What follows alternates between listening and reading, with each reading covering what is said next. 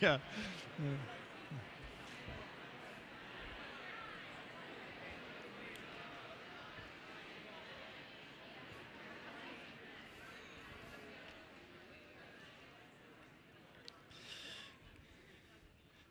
Well, good morning.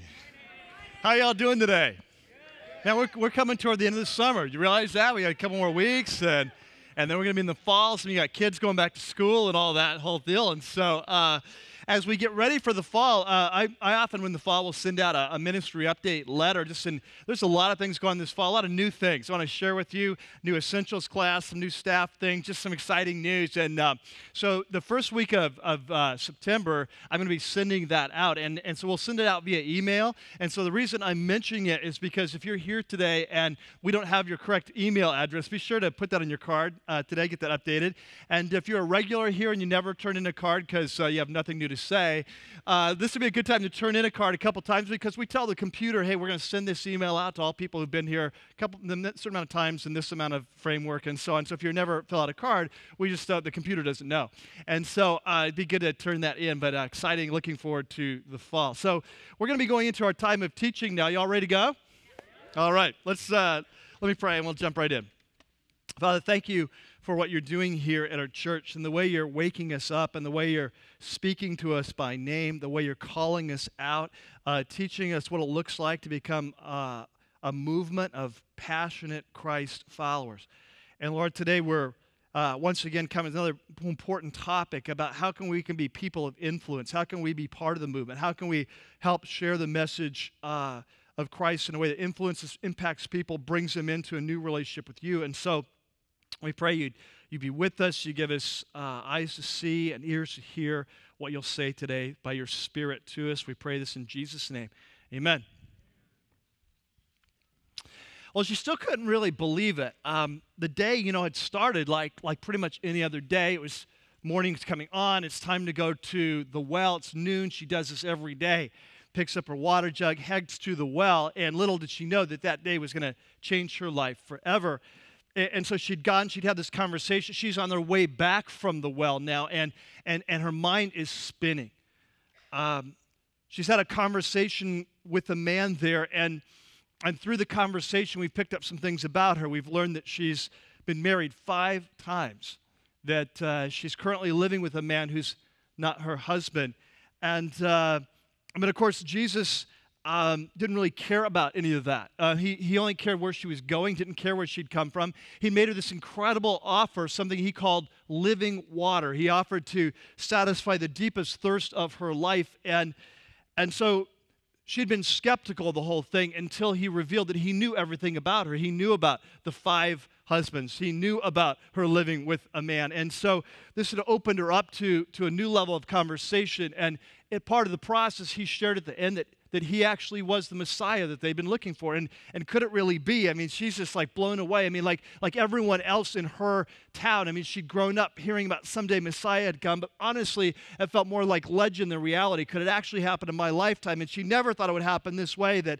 it would be outside of her town at that well with her, just one-on-one with the Messiah. Could it be? And so she's wondering, and her mind is racing, and the one thing she knows is she has to get back to the town because this guy is just stopping for lunch, and he's moving on. If he's the Messiah, we don't want to miss it. It's her job to kind of sound the alert in her town. And so when we left them last week, that's where they were. They're right there. And so we're going to leave her there for just a moment. Today we're continuing this series that we've been in the last couple of months. It's called Revealed. For those of you who are brand new, your very first time today, it's a study of the life and teaching of Jesus as seen through the eyes of one of his closest followers and friends, a man by the name of John, who wrote the Gospel of John. And so today we come to chapter 4, and we're breaking into this conversation. We started this conversation last week. The woman, that Jesus is traveling from the south of the country, heading north with his men. They have to go through an area in Samaria. He meets this woman at the well. They have this conversation. He makes this incredible offer. He shares he's the Messiah. She's pumped up, got to get back into town. And when we left him last week, that's where it is. His men have just come back from town. He had sent them there to get some food because he was hungry. They come back. She's there, and that's where we're picking up the story. All right, so chapter 4 and verse 27. John chapter 4 and verse 27. And so just then, his disciples returned. I remember, like I say, they'd gone into town to get food. He was really hungry. That's how they left him. And so they returned, and they're surprised to find him talking with a woman. Now, as we learned last week, Jews, Samaritans don't get along. He's a man, she's a woman. Normally wouldn't talk alone in that culture. He's a rabbi, which even makes it worse. And so they can't really figure out, like, why he'd be talking to her. It just seems so inappropriate. And so, but no one really wants to be the first to ask Jesus, you know, what are you doing? And so it says, but no one asks them, what do you want? Or why are you talking with her? And so now on her side, she is so pumped up. I mean, he's just this living water, this new relationship with God, this whole, you know, in spite of her past, he's loving her, claims to be the Messiah. Could it be? She is so pumped up. She went to the well that day to get water, but now she's so excited she didn't care about the water. She's going to leave her pot there at the well, and she's going to head back into town. I mean, she can't let this guy get away. This would be a disaster if he's the Messiah to let him get away. He was at our town, our well, and no one knew. And so she is kind of booking back to town. And so she leaves her water jar there, verse 28, and the woman went back to the town, and she says to the people, hey, come see a man who told me everything I did. Could it be that this is the Christ? Could it be he's the Messiah? Now, I'm sure that John is giving us the short version of this story. I'm sure she said more. This is the punchline to the story. But I'm sure she's coming back. You can just picture this, can't you? She's coming back. She's getting a crowd. You're not going to believe it. It was like noon. I'm walking out there. I'm getting the water. Like, hey, why do you go out there at noon? It's so hot. And it's not part of the story. Just pay attention here. And so I'm going out there, and then this Jew is there, and he asked me, a Jew, why would he ask you for a drink? We don't have any dealings with. I know, just listen to the story. And so this thing is going on, and he's telling the whole story. And he finally gets to the punchline, and she says, and then he knows everything about me. He knows I've been married 5 times. He knows that it's supernatural. It's amazing. And he's claiming to be the Christ. I mean, do you think that's possible? Could it be? And so she shares this story. Well, this has really got them interested. And so so she makes her pitch. Now, the camera's going to cut. We're going to quit that scene there. That's the sound of Sychar. We're going to cut camera scenes. We're going to switch back, meanwhile, back at the ranch, right? Meanwhile, back with Jesus and his men. So verse 31, meanwhile, his disciples are urging him. Remember, he'd sent them into town to get some food because he's starving. So he comes back, and they're surprised. He's talking with a woman. Don't get that. But, hey, whatever. Hey, do you want some food? Got you a Big Mac. Got you some fries. Got you a shake. And so he's like, no, I'm not hungry anymore. I'm full. And you're like, what? Like, what? This is weird. This is a weird day. And so he says in verse 32, I have food to eat that you know nothing about. Like, I've got this private stash. And they're like, what? I don't get it. You know, there's no backpack here. Did like a catering truck come along? We got a roach coach. Like, what's going on? And so Jesus has an opportunity to kind of pull back the window to his soul and to show him what really motivates him, what feeds him in his life. And we're going to look at this a lot next week. It's going to be a major talk next week. But today, just a little preview. He says, my food. The disciples in verse 33 are like, wait a second, they say to each other, notice they're not afraid, they're not really comfortable asking him, but could someone have brought him food? You know, maybe the lady, maybe someone else. And he says, my food, he said, that which drives me, that which energizes me, that which sustains me, empowers me, motivates me, my food is to do the will of him who sent me, to kind of do what he sent me to do, my Father sent me to do, and to finish his work. And he says, and frankly, that work is game's on. And it's happening. It's right here. It's right now. He's just so pumped about this conversation he's had with this woman. He's lost his appetite. Have you ever been there? You're just so excited you can't eat. You were starving, but now something happens. Oh, who cares about food? And that's what's happening. He was starving, but now he's just like, oh, he's feeding on this other thing. He's just excited about the conversation with the woman. He knows that this town is coming. She's going to bring him back. Hey, game's on, guys. So it's not time for lunch. You know, it's not time for eating. And so he's going to use this harvest metaphor. Remember, it's agricultural. He's going to say, hey, it's harvest time. It's not time to eat. It's time to harvest. And so he says in verse 35, he says, do you not say? He says, don't you have a saying? They have all these agricultural sayings because agricultural culture.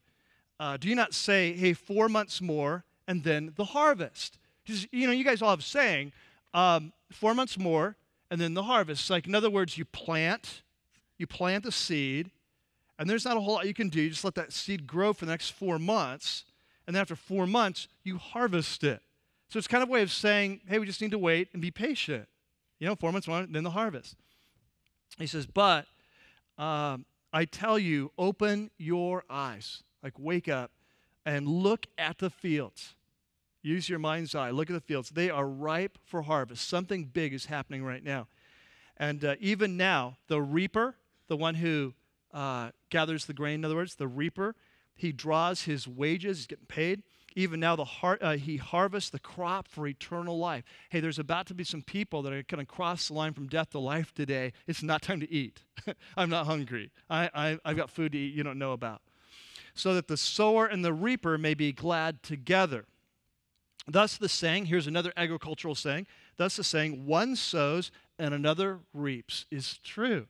And of course, this is how planting works, right? You might have a field, and you might hire some guys to come and plant the field.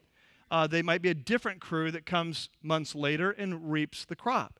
And this is just the way agriculture works. It's just you might have someone plant, someone reaps. And he says that's what's going on here in this situation. He says, I sent you to reap what you have not worked for. Jesus, remember at the start of his ministry, he said, I'm sending you guys out. The next 2 or 3 years, we're going to see a lot of people cross the line from death to life. You're going to reap. And then in the next couple of days, you're going to see a lot of people come to know me, give their lives to me. It's going to be amazing. They said, I want you to understand something. It's not because you're such incredible reapers. It's because a long time ago, there were people in these people's lives planting seeds. You see, this is the way a harvest works. You plant seeds, you let time and nature and God do its thing, they become plants, then there comes the time for reaping. He says, in your ministry next 2 or 3 years, you're going to be doing a lot of reaping. But don't ever think it's because you're such a great reaper. Other people have done the hard work. They've been planting seeds. Like what other people? Abraham, Isaac, Jacob, David, Isaiah, maybe John the Baptist recently, other people in their lives that we might not even know about. And so he uses this analogy, and he says, verse 38, I sent you to reap what you have not worked for. Others have done the hard work, and you have reaped the benefits of their labor. And so anyway, so many of the Samaritans from that town, they believe in him because of the woman's testimony. He told me everything I ever did. So there's some people who in this town, they decide Jesus is the Messiah based on her testimony alone. They're what I call the early adopters. There's always some people that come to Jesus easier. They get whatever evidence or proof they need, and it's like, that's good enough for me. He's got to be the Messiah. Boom, I'm in. There's other people a little slower on the draw, need a little bit more evidence for this. And so there's some who believe just based on her testimony or story. And so when those Samaritans came to him, they urged him to stay with them, and he stayed for 2 days. So these early adopters, they came out, hey, would you just stay with us? Now remember what a big deal this is, because Samaritans and Jews don't get along. They're not allowed in the same area. So to invite him to stay with them for 2 days was a big deal. So these early adopters, they invite him to stay, and then verse 42, and they said to the woman that we no longer believe, or verse 41, and because of his words, then many more became believers. So early adopters buy in, invite him to stay. He teaches for a couple days. Many more decide he's the real deal. I'm buying in. They become believers based on his teaching. And then 42, they said to the woman, we no longer believe just because of what you said. Now we've heard for ourselves. And we know, we're convinced that this man, he really is the Savior of the world. This guy's the real deal. And that he's the Messiah. And it's not just the Messiah of the Jews. He's the Messiah for the whole world. And that includes us Samaritans, you see? Okay. So amazing story of what happens when one person gets a hold of a little of the water of life. You know, what happens when one person meets Jesus and begins to experience life change and transformation, and how powerful it is. And as their life changes, it launches movements. It's like that when Jesus gets a hold of one life, it goes into the pebble. It's like a pebble into the pond, and there's a ripple effect. And we get to see this ripple effect. She comes to Christ, one person, and then she says, come and see. The whole town begins to investigate. By the time it's done, this all kinds of people in this town are coming to Christ. And so it's an amazing story of how people come to Christ. And it's got some great lessons for us in the role that we can play as Christ followers in unleashing this movement. How do we help people come to Christ? So the topic today is sharing Christ. But before we jump into the next section, I want to say just a couple introductory things about this, right? Here's my hunch. My hunch is that for some of you, when you walked in today, you got your program, you sit down, you look at the topic, sharing Christ. Your first response is, bummer. Oh, I know what he's going to do. He's going to tell us we need to be talking to people at the checkout counter. We're going to need to be going door to door. I'm going to feel so bad. I'm going to leave feeling so guilty. I know how this is. I know I should be more bold, and I'm not. And oh, I'm just going to get beat up. And he's going to tell us how in his life, how when he goes on planes, he shares Christ. The whole row comes to Jesus. And then, you know, the stewardess are kneeling in the aisles. What must I do to be saved? And then I say, some more peanuts, you know, free. And can we improve the lunch? You know, it's a little stale. And I know he's going to be sharing these amazing stories, and they're going to be impressed because he's like God's man and the man for the hour. And we're just going to come out and feeling like, oh, I can't do this, and I'm not very good. We're going to get beat up. I mean, the only thing worse than a message on sharing Christ is like a message on tithing, right? And so you're like, oh, I should have gone to Disneyland. Why did I turn him down? Gosh, you know, Scott's at Disneyland. I should have gone with him. And so here's the good news, is that as we come to this story today, this is a powerful story about everyday people like you and I can have influence. You know, in my life, this may surprise you, but I do not have the gift of evangelism. I've got gifts of leadership, I've got gifts of teaching, I've got gifts of wisdom. I do not have the gifts of evangelism. And this has really been a problem for me over my life. Because I grew up in a church that there were certain things you did if you were serious about following Jesus. Like one thing was you go to church every week. Probably Sunday night, Sunday morning, Sunday night, Wednesday night. That's a true believer. So what else do we do? In our church, if you were serious about following Jesus, you had a daily quiet time. You're going to read the Bible, you're going to pray, right? If you're serious about following, you may serve somewhere, but you definitely tithe. If you're serious, you're going to tithe. And then what else? Oh, if you're serious about following Jesus, you are going to share Christ on a regular basis. You're going to be a witness. And the way that was defined was that you're going to have these kind of spontaneous conversations all over town, you know, school, whatever, just with people you usually don't know. And you're going to give a brief conversation, find a way to introduce the message of Jesus, share the plan of salvation, have them fall on their knees, pray to receive Christ, and then go on your way. This can be a normal routine of your life. And so I grew up like kind of buying into this and really trying to do this. And it just didn't really work very well. Like I didn't have the gift of evangelism. I was very shy growing up, very introverted. But I took it seriously, and I worked really hard at this. I took lessons. I took courses. I forced myself to do this. And it just did not work. It was just so awkward. And I just alienated people wherever I went, pretty much. I remember when we were first married, Lynn and I were first married, and I was working as a forklift operator. In a medical warehouse. So pretty tough dudes, you know, pretty rough crowd. And so I wanted to be an influencer of Jesus. I all knew I was a Christ follower. They all knew that. And I remember one day reading this story about this famous evangelist named D.L. Moody. Have any of you ever heard of D.L. Moody? Yeah, okay, a lot of you have. famous back in the 30s, and 1930s, I think it was. Anyway, so he made this commitment in his life that every day he was going to share Christ with at least one person. And, of course, he's an evangelist, a gift evangelist. So one night he goes to bed.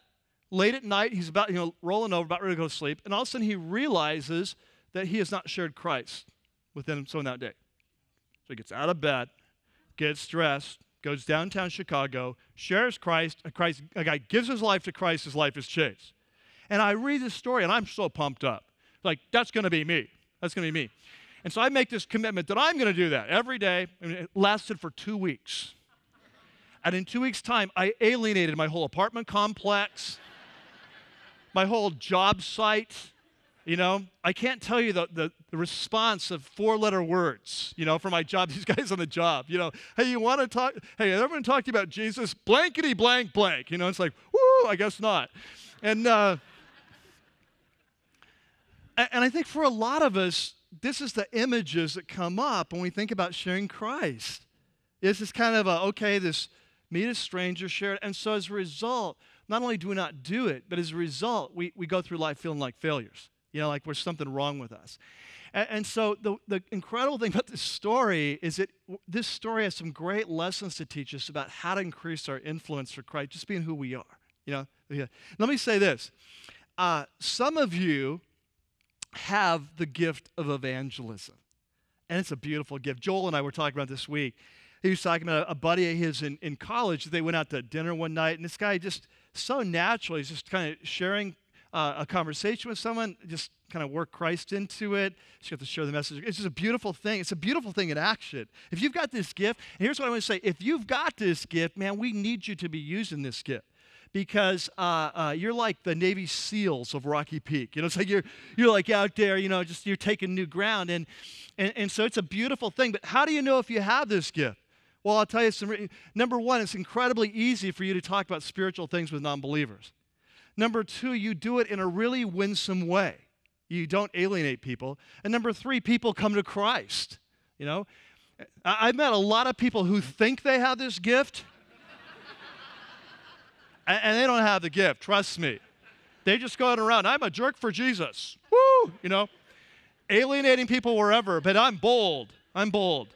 It's like, you're just turning people off, it's like it's not effective. So if you got the gift, awesome, but for the rest of us who maybe don't, and in this culture that's so skeptical today, often these stereotypes, this woman gives us some powerful lessons about how people just like you and I who just love Jesus, we're growing in our life, how God can use us in powerful ways to help people come to know him, all right? So let's jump in, and let's see, there's a section there in your note sheet that's called Sharing Christ, 5 Lessons from Sychar. Of course, Sychar is this little town that she was at. And so let's jump in. First lesson, number one. The first thing, if we're going to share Christ effectively, is never count anyone out. I think that's the first thing. I don't know about you, but sometimes you go through life, and there's certain people that you just see as, oh, they would be a good candidate, And there's other people you meet, and you go, no, not so much. I don't think so. I can't really picture. And we even say stuff like this, don't we? Oh, they would make such a good Christian. You meet someone like, you mean an actor, oh, he'd make such a good Christian. And, but the fact of the matter is, what happens is that when we look at people in categories, like good candidate, bad candidate, what happens is that we change the way we present ourselves to them. We change the way we relate. We're more open to the one. We're more likely to have a relationship with the one, the other. We're quicker to pray for the one than the other. We're looking for opportunities with the one. And so we change the way we react. And the fact of the matter is, we have no idea who's going to come to Jesus or not. Like some of you here, you're just shocked that you came to Jesus, right? Some of you here, the last thing you believed is that you would become a Christ follower, right? And looking at some of you, it's, we're shocked just looking at you. And I won't be looking at any one location, right? Just kind of keep the eyes moving, Mike. Keep them moving. Don't saddle. No eye contact at this point in the message. And so we're shocked too. Anyway, now in this story, great illustration of that. Here's the disciples of Jesus. They come back. Here's Jesus talking to this woman. And they're like, what are you doing? Like she was in the wrong box. She was an unlikely candidate. And you get it, right? She's a Samaritan. We don't even get along with Samaritans.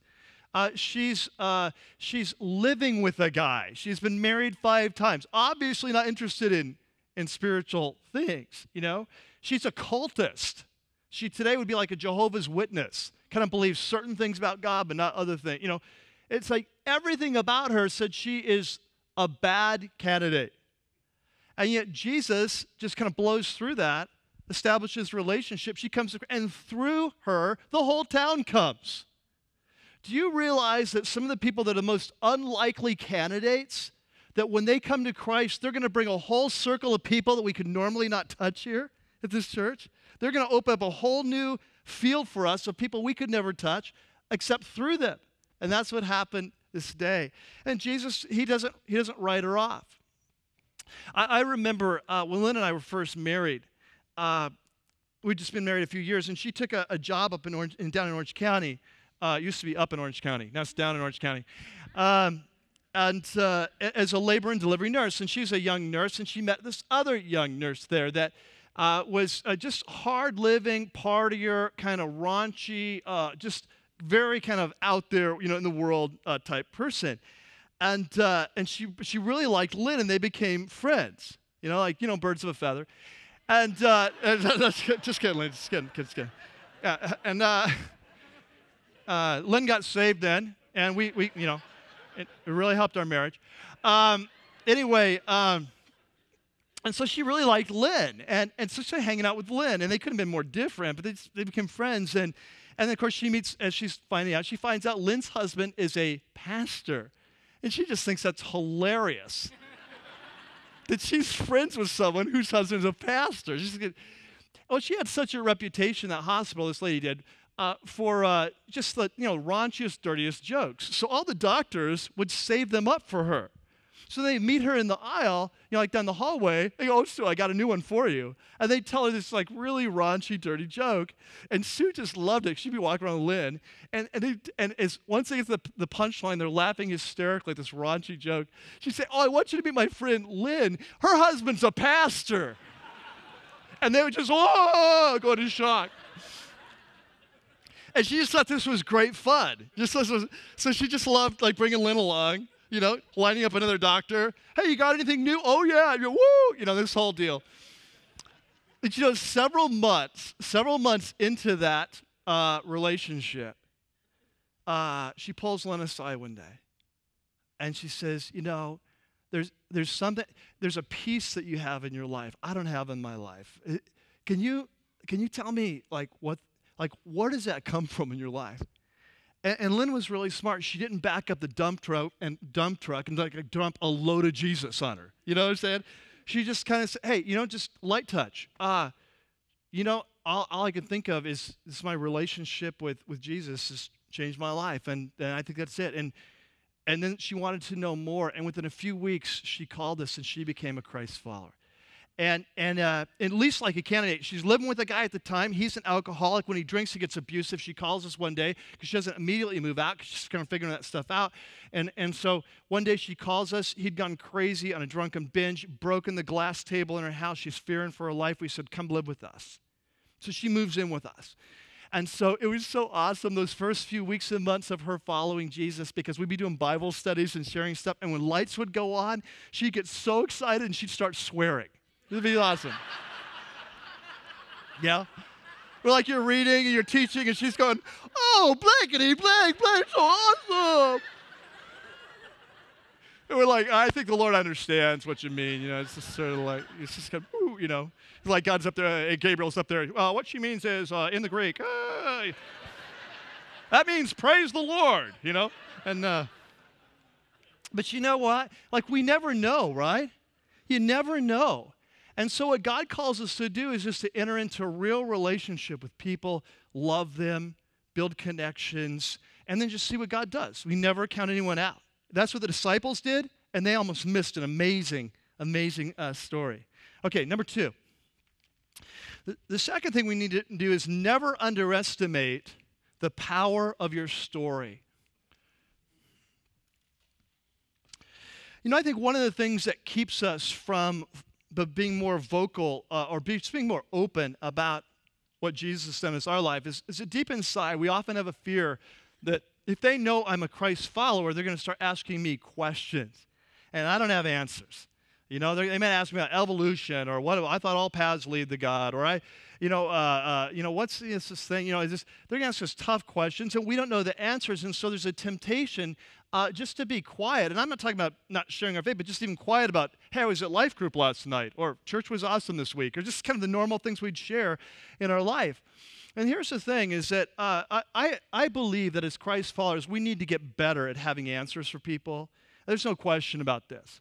In 1 Peter chapter 3, the Apostle Peter says this. He says that we need to be ready to give an answer to everyone who asks us, catch that, asks us for the reason why we're a Christ follower. And so the longer we grow, we should have answers for people. And so later this year, you know, within this year, one of our new essentials courses we're creating is going to be on how to share Christ in a way that fits your personality. We have the right answers for people. And so we're going to get better. As a church, we need to get better. And we are going to get better. We're going to design a course, and we're going to get better. Okay? But having said that, here's the thing. I want you to understand that we don't have to wait till we have all the answers before we share our story. We don't have to have it all together because your story is powerful. Like if Jesus has come into your life, or maybe you've been a Christian a long time and he's changing your life, if Jesus is in your life, he's teaching you how to live, he's made your life better, that is a powerful influence, even if you don't have any answers to their questions. There's a credibility that comes with that if it's a true story, and we need to be quicker not to underestimate the value of that. And that's what this woman did in this story. You know, she had a lot going against her. She did not have a stellar reputation in this town. She was probably the gossip piece of the town, you know, frankly, and yet she turned that into a strength. She had just met Jesus. She didn't have all the theological answers. She didn't have all the Bible down and all that kind of stuff. But she came back, and all she did is said, man, I met a man who told me everything I did. He offered me this, and he just shared her story. This is her story. And that's all it took. You know, and so the people said, great, well, let us go meet him for ourselves. And then they met Jesus for themselves, and he could take it from there. And so many times we think we have to have the answers for everything, and it's not that way. That just the power of our story alone is such a powerful thing. And you know what? We don't have to have an amazing story either. Sometimes we think that we have to have, and this lady has an amazing story. You know, she'd go on the Christian circuit. You know, I was married 5 times. I was, you know, living with a man, and then she would have a great story. And lots of times in Christian circles, we think we have to have a great story. Like, we'll bring someone in. Like, when I was growing up, there's always putting someone on the stage as a great story. You know, it's like, well, I was a drug addict, and I was riding with the Hells Angels, and I killed 9 people, and I was in prison, and I ran a drug ring on the side, had a prostitute thing going here, and then Jesus came in, and he changed my life, and we're like, wow, you know, it's amazing. And I remember as a kid growing up thinking, like, I don't have a story. Like, I need to go mess up some, so I get a story, because how could I really influence anyone for Jesus? I don't have a story. And but here's the thing. If you're a growing Christ follower, now that's an if. If you're a growing Christ follower, you have a story, and it doesn't have to be amazing. It just has to be true. You see? Like for example, maybe your story is that your marriage was on the rocks, and God brought you to this church, and here your life has changed. Maybe that's your story. Maybe your story is that you grew up in a Christian home, but it never really clicked for you. But you went to college, and you met some people there that had a different kind of relationship with Jesus, and it just changed your life. It's never been the same. Maybe that's your story. Maybe your story is you went through a time of loss. You went through a divorce. You went through a loss of a child, a loss of health, but somehow God met you and strengthened you and gave you the power to come through that time. That's your story. Maybe your story is totally different. You are a very successful executive, and you're 45 years old, and you made a ton of money, and you rose in the company, but there was an emptiness in your life, and somehow God came in, he's filled that, and you got meaning and purpose. You see, we've all got a story. It doesn't really matter what your story is. It's just got to be true. And here's what I'm convinced is that people in the world today, they're not looking for perfect people. They're not looking for people that have all the answers. You know, sometimes as Christ followers, we think we have to be the perfect witness, always be up, always be happy, make sure every Facebook entry has a Bible verse. You know, working Jesus into every conversation. Hey, that's not what people are looking for. They're looking for people who are real, who are honest, who are authentic. Yeah, we still have issues we're working through, but God has made a difference in my life, and this is how he's changed me. And I tell you what, there's going to be people that say, really? Tell me more. You see? And when they tell us more, we just share our story, and that's what this woman does. Never underestimate the power of your story, because it's true, and it's evidence. It's compelling evidence. Are you with me? It is compelling evidence that maybe Jesus is real. It's compelling evidence. Okay? All right, next one. Where are we at? 3? Okay, 3. Never devalue the power of an invitation. Now, when I was growing up, I'm sorry I got to work through my issues with you all here. But when I was growing up, you know, this was, like I said, what Christians do, you share the message of Jesus. You're able to share with a stranger in a short amount of time, weave the conversation around, let them know that God has a wonderful plan for their life and that they are a sinner and they're separated from God and that they need Christ and that if they give their life to Christ and pray this prayer, that they will be forgiven, enter into a new relationship. And you need to be very good at that. And that's kind of a mark that you're a mature Christ follower. And often in my setting, at least, it was often devalued just inviting people to church. It was often kind of, that's sort of a cop-out.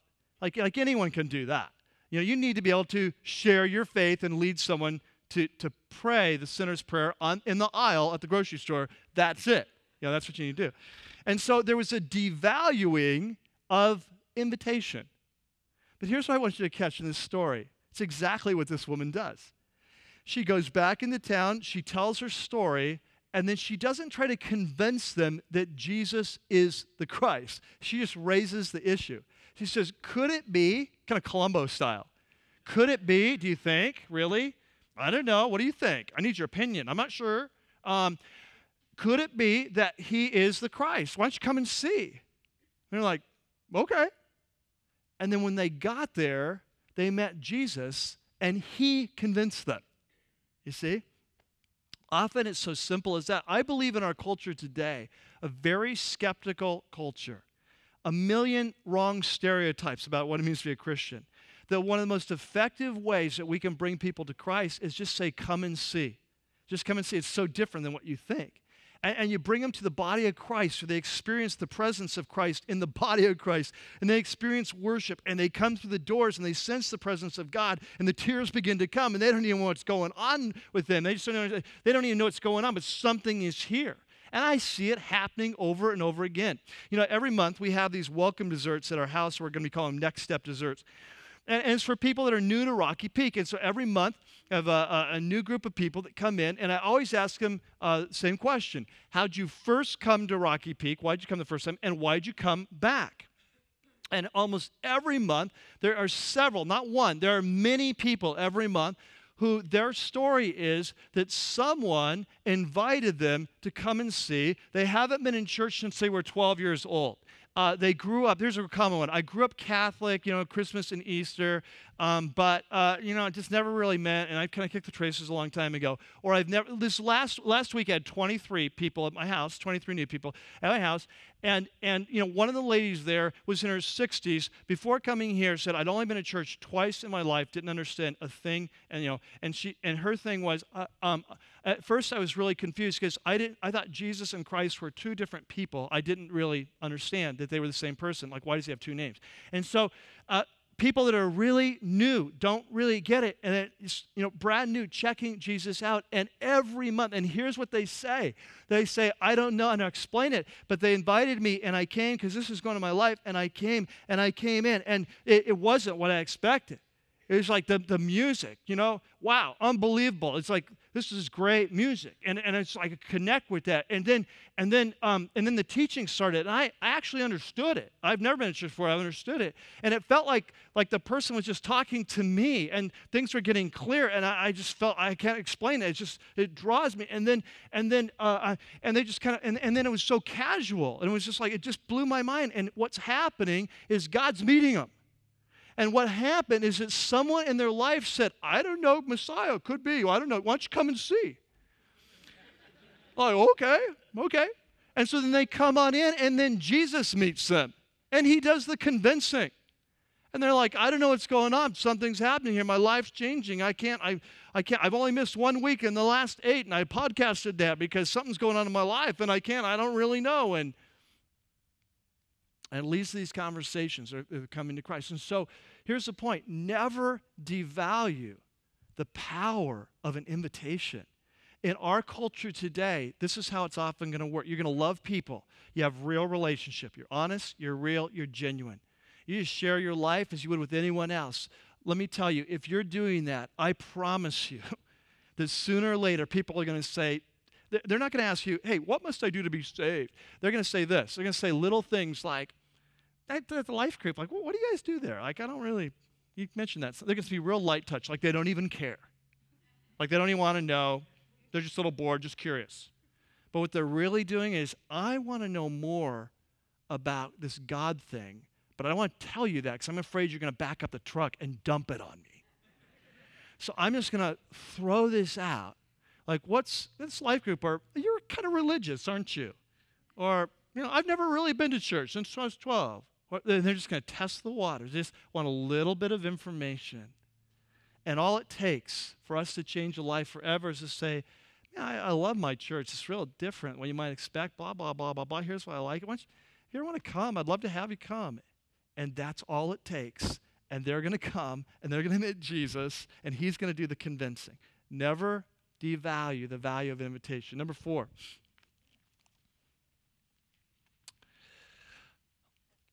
Number 4 is never forget the power of seeds.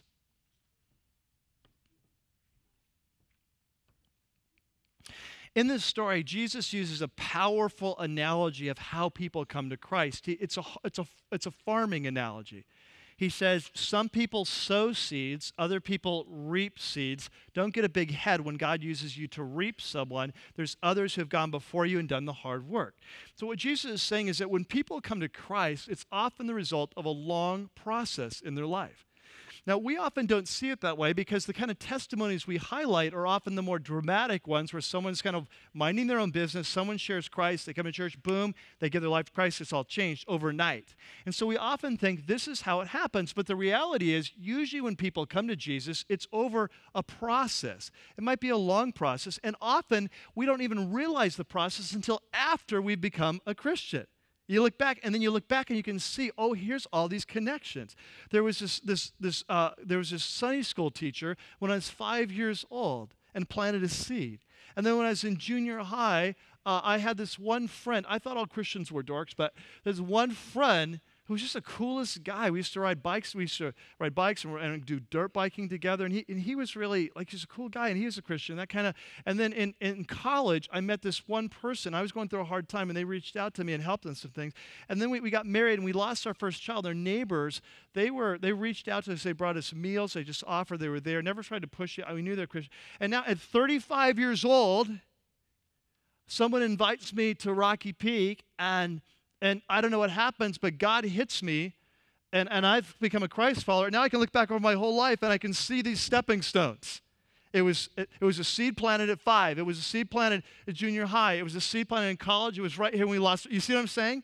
This is how it works. When people come to Jesus, that there's usually a chain of events. There's a series of stepping stones that leads to someone. Jesus said it's like this. One plants, one harvests. 4 months in between. It's a process. Now, here's the point for us, is that when you meet someone and you're friends with someone, you never know at what stage of the process you're in.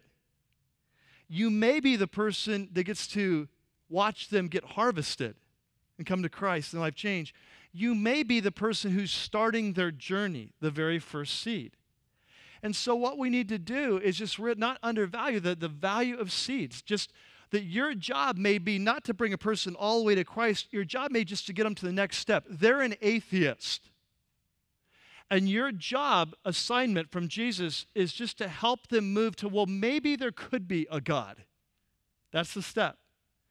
Their job is that right now they are hostile to Christians. They think all Christians are horrible, awful. And now you're the first Christian they've ever met that they like, they can relate to, that has integrity, that cares about people, that's just really living it out. And you've just broken their paradigm. They can no longer say that all Christians are. They've met one who isn't. And your job is to get them from the totally hostile to the little less hostile. That was your assignment. You see? You understand what I'm saying here? And so never undervalue or forget the power of seeds, that when God puts us in situation, our job description is that you love people, you connect with people, you care about people, you respond to them as they ask questions, and you just kind of do the next thing and then see what God does. Never devalue that. Now, number 5.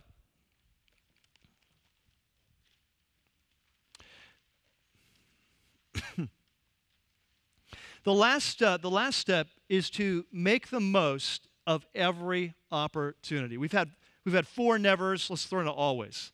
We're going to always make the most of every opportunity. Now, I've said this before, but I want to drive this into the psyche of our church, all right? I want to drive this in.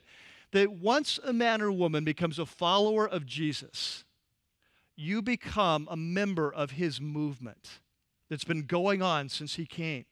It's worldwide and throughout history.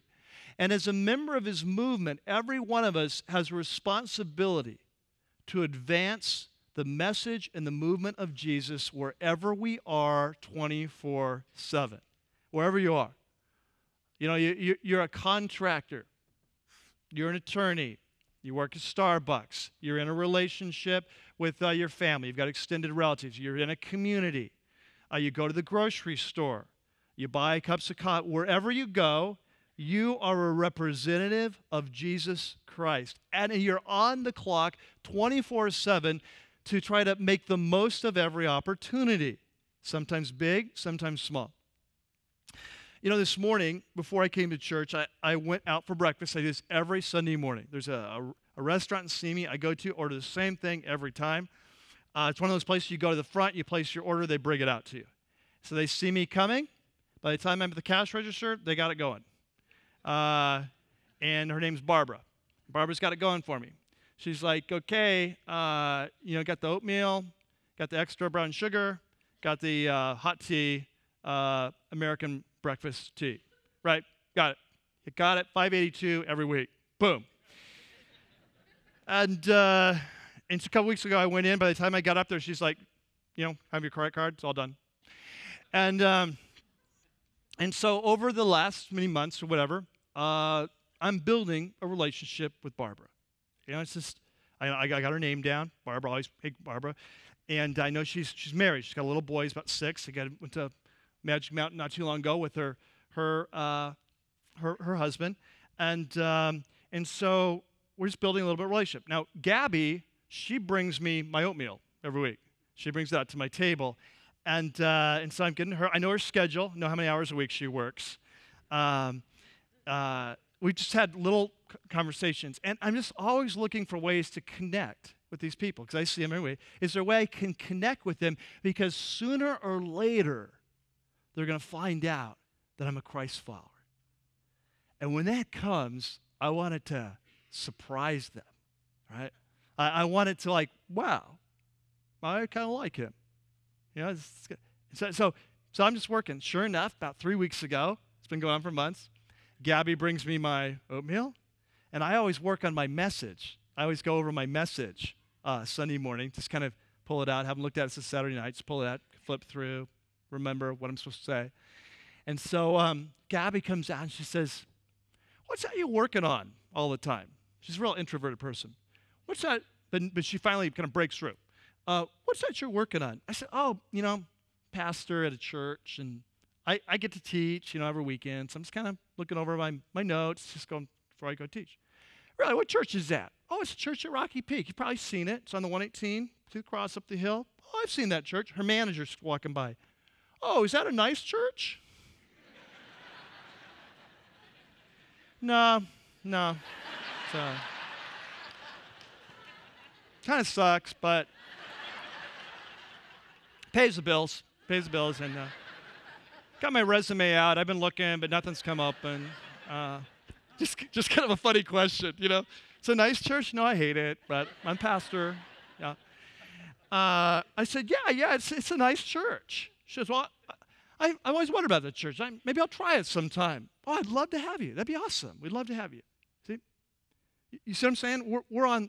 Every time we walk into Starbucks, we drink. Every time we go to a cash register, every time we go to, we're on the clock.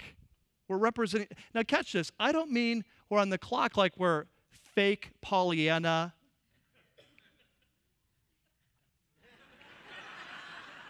Woo! I'm a Christ follower. I'm never down. I got the joy of the Lord. You know, well, I was reading the Wall Street Journal.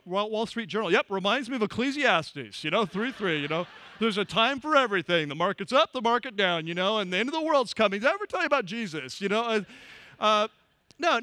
I'm just saying we make the most of the opportunity. We're just loving people. We go through life loving people, connecting with people, caring, and then making them. And this is what the Apostle Paul says. Look there, chapter 4 of Colossians. He says, be wise in the way you act toward outsiders. Be wise. Make the most. Towards people who are not believers. Make the most of every opportunity. Notice what he says. He doesn't say try to drive a truck through a small hole. He says make the most. Sometimes opportunity is big. Hey, it's just, I found out. Her name's Barbara. She's got a little boy. Hey, next week. Hey, how'd that trip go to Magic Mountain with your son? Did you have a good time? Oh, yeah. I went . That's all it is, making the most of the opportunity, just trying to connect. Let your conversation be always full of grace. Full of what? Grace. Not full of condemnation, not full of irritation, full of grace. Winsome, seasoned with salt, make it tasty, so that you may know how to answer it. Everyone. Now, catch this. This is exactly what the disciples didn't do that day. They come back from lunch. To them, Sychar was a rest stop on the road to real ministry. To them, it's a place to go get some McDonald's, come back, use the bathrooms, you know, get a big gulp, whatever. Back on the road to real ministry up in Galilee in the north. These people, nope, they are not coming to Christ. These are Samaritans, right? We're not making the most of this opportunity, but Jesus, he makes the most of the opportunity, and a whole city comes. And so in our lives, you know, you're out there. You're out there. You're on the job. You're in the community. You're coaching little league teams. You're playing on softball teams. You're going to school. You're in your neighborhoods. And Paul says, hey, this is how a movement works. A movement works when you just love people, you connect, you make the most opportunity, and then one life touches another life and opens up things, and the movement of Jesus goes on. So make the most of every opportunity. Let's pray. Father, thank you so much for what you're doing at our church and the way you are waking us up, calling us on, teaching us what it looks like to unleash a movement of passionate Christ followers. And we know that a big part of that is sharing the message of Christ, not in an artificial way, not in a way that's trying to irritate people or it's inauthentic, but just loving people, being in real relationship, sharing our lives. When they ask, answer, invite, so on. We pray, God, that you would unleash a movement here. We pray you'd use us to unleash a movement. We pray that you would teach us how to leave the old messages behind, just to be real, natural, to do life this way, to share a story like this woman did, and to watch what you do. And so we pray that you'd use us to bring hundreds and thousands of people who currently do not know you in these three valleys that we serve, that we would look back in the coming years and we would see that we have harvested for eternal life. we would open our eyes, we would see the opportunities, the fields are ripe, and that we would just kind of do what you've asked us to do, be who we are, be lights, and that as we're there, that you would use that and introduce people to yourself and convince them and change their life. We pray this in your name. Amen.